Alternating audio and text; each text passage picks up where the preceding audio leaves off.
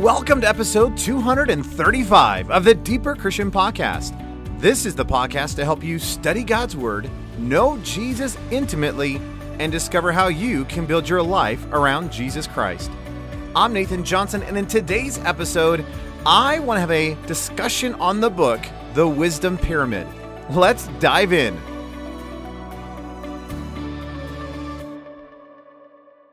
If you listened to last week's episode, episode 234, I gave four warnings for this year.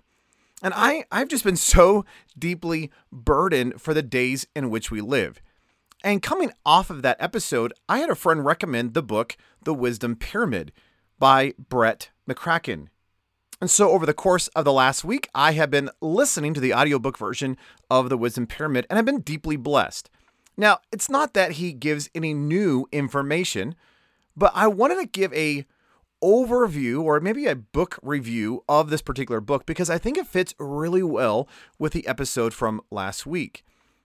And while the whole book is kind of a, well, yeah, kind of a book, it was a deep blessing hearing someone articulate a very similar passion that I've had in terms of where are we putting our focus, especially in the days in which we live?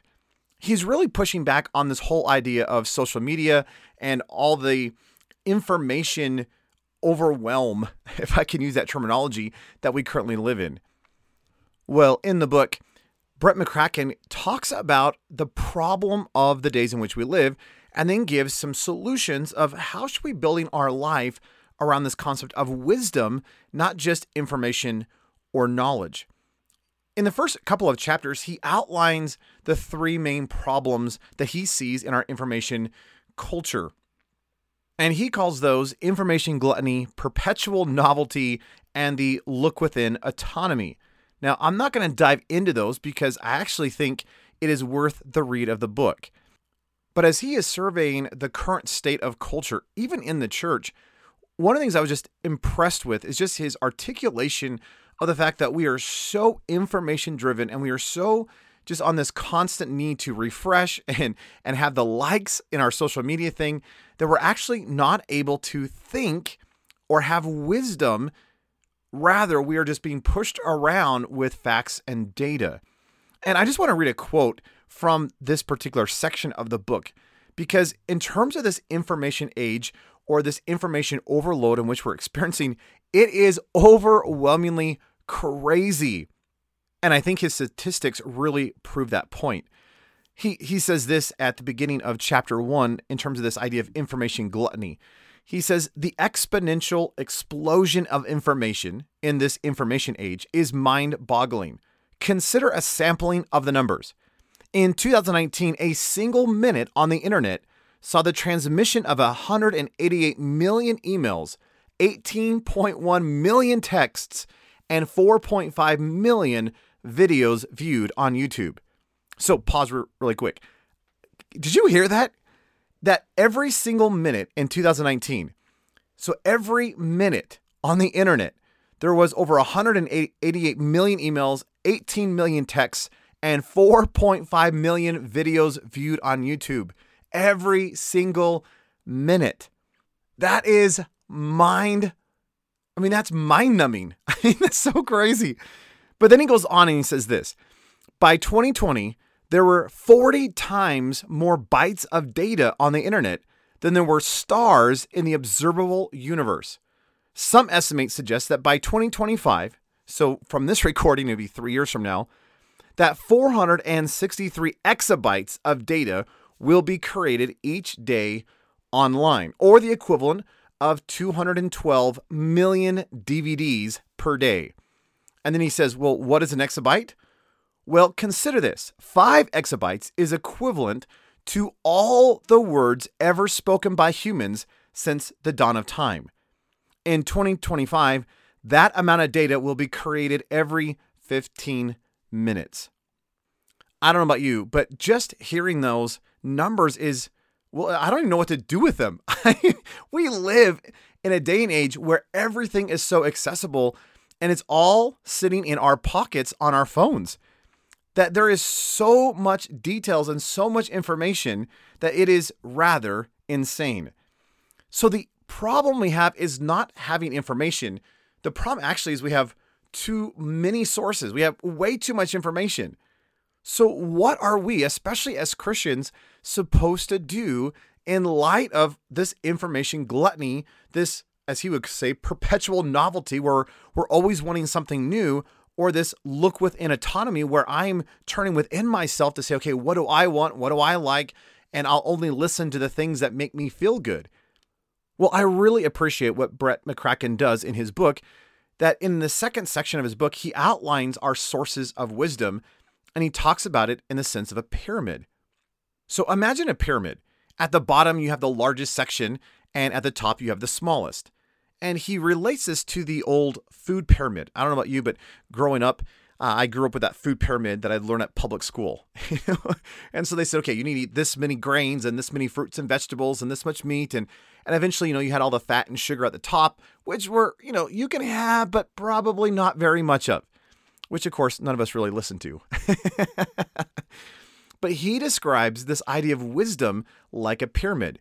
And he says our primary source of wisdom needs to be scripture, that it is the very source of wisdom itself, that God has revealed something to us, and it should be the primary place that we go to for our information, for our wisdom, for our knowledge. Now, one of the things he addresses in the book is the fact that, well, because of the onslaught of technology and the fact that we are so distracted and, and just kind of numbed by all this information that's coming into us, we actually no longer know how to focus or to be able to sit and just think. I don't know how many times you just sit down with a classic book and you find yourself reading a page or two and then you're going, okay, hold on. What did I just read? And you have to go back and you have to rethink this through. Well, part of that is because our culture has trained us to have a short attention span. When, you look at how short commercials are, or you know, if you open up Instagram or Facebook or Twitter, there's this constant drip of, of the feed of where every couple of seconds there's just new information coming to us. You can even see this in in the movies where as you're watching a movie, they've been noticing that if you don't switch the camera angle every couple of seconds, well, you're eventually going to bore the people who are watching. So, so there's this constant influx of new and improved and changing of angles and colors and, and all that stuff is being just dumped and bombarding our minds. So it is getting harder and harder just to sit, to be able to process, and to think. But here's the question What if the Word of God actually was the primary source of our information, the primary source of our wisdom. Now, that's going to demand that we spend time in the Word. If you look at your time on social media, whether it be Facebook or Instagram or pick your platform, does the amount of time that you spend engaging in the social media, well, is it even close to the time you spend in the Word? And in truth, if you're like most people, you have to say, well, I actually spend far more time watching television, entertainment, and spending time in social media than I do in God's Word. And yet, we as Christians are proclaiming, yes, the Word of God is preeminent. The, the Word of God is first in the source of wisdom in my life. And yet, so few of us actually spend time in it. Now, again, we all know this, but are we actually putting this into practice.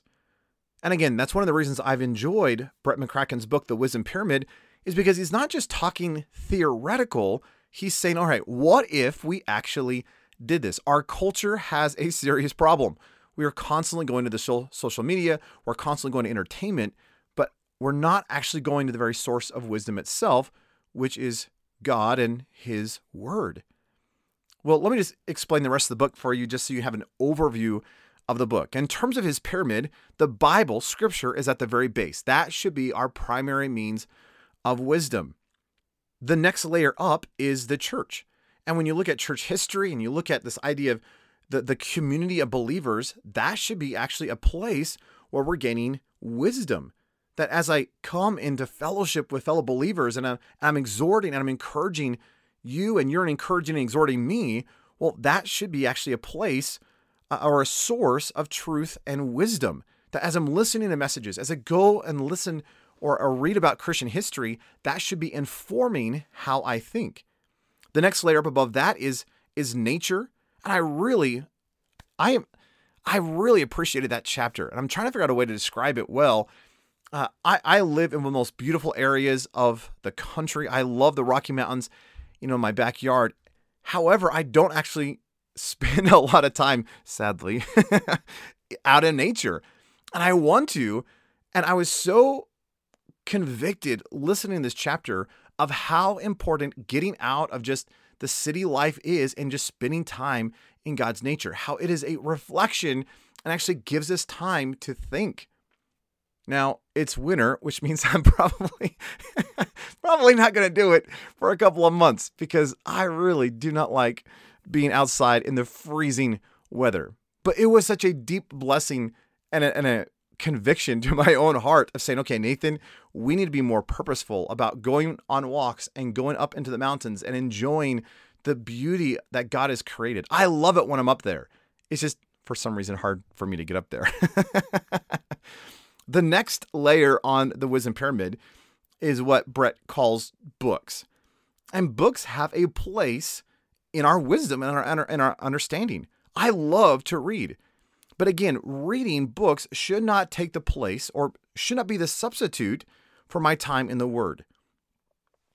Above books is the category of what he calls beauty, which would include things like uh, music and art and movies and those those things that can actually inspire us. I don't know if you've ever listened to a great album, but there's there's an inspiration that happens in music. There's there's an articulation of truth even in a grand symphony. And so that is one of the layers. And then at the very tippity top of the wisdom pyramid, he puts the internet and social media. Again, that should be the last place we're looking for wisdom. Well, with all that, you might be asking yourself, okay, so what?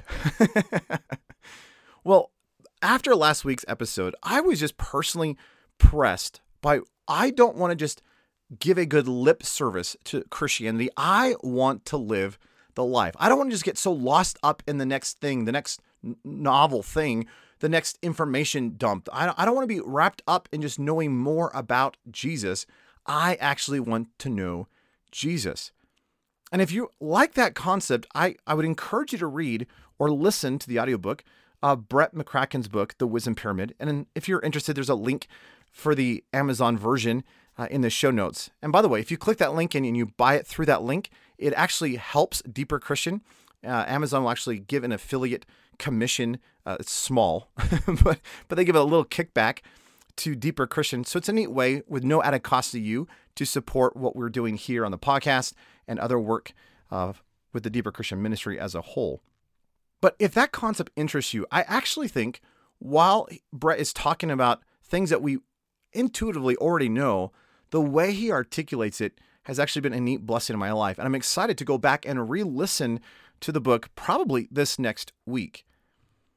As I mentioned in the last episode, there's something about reading a book over more than once. In other words, not just reading it and going, okay, check that off, next book, let's go, but rather say, okay, I want to actually wrestle with this truth and this concept again so that I actually begin to apply it into my life, not just esteem it.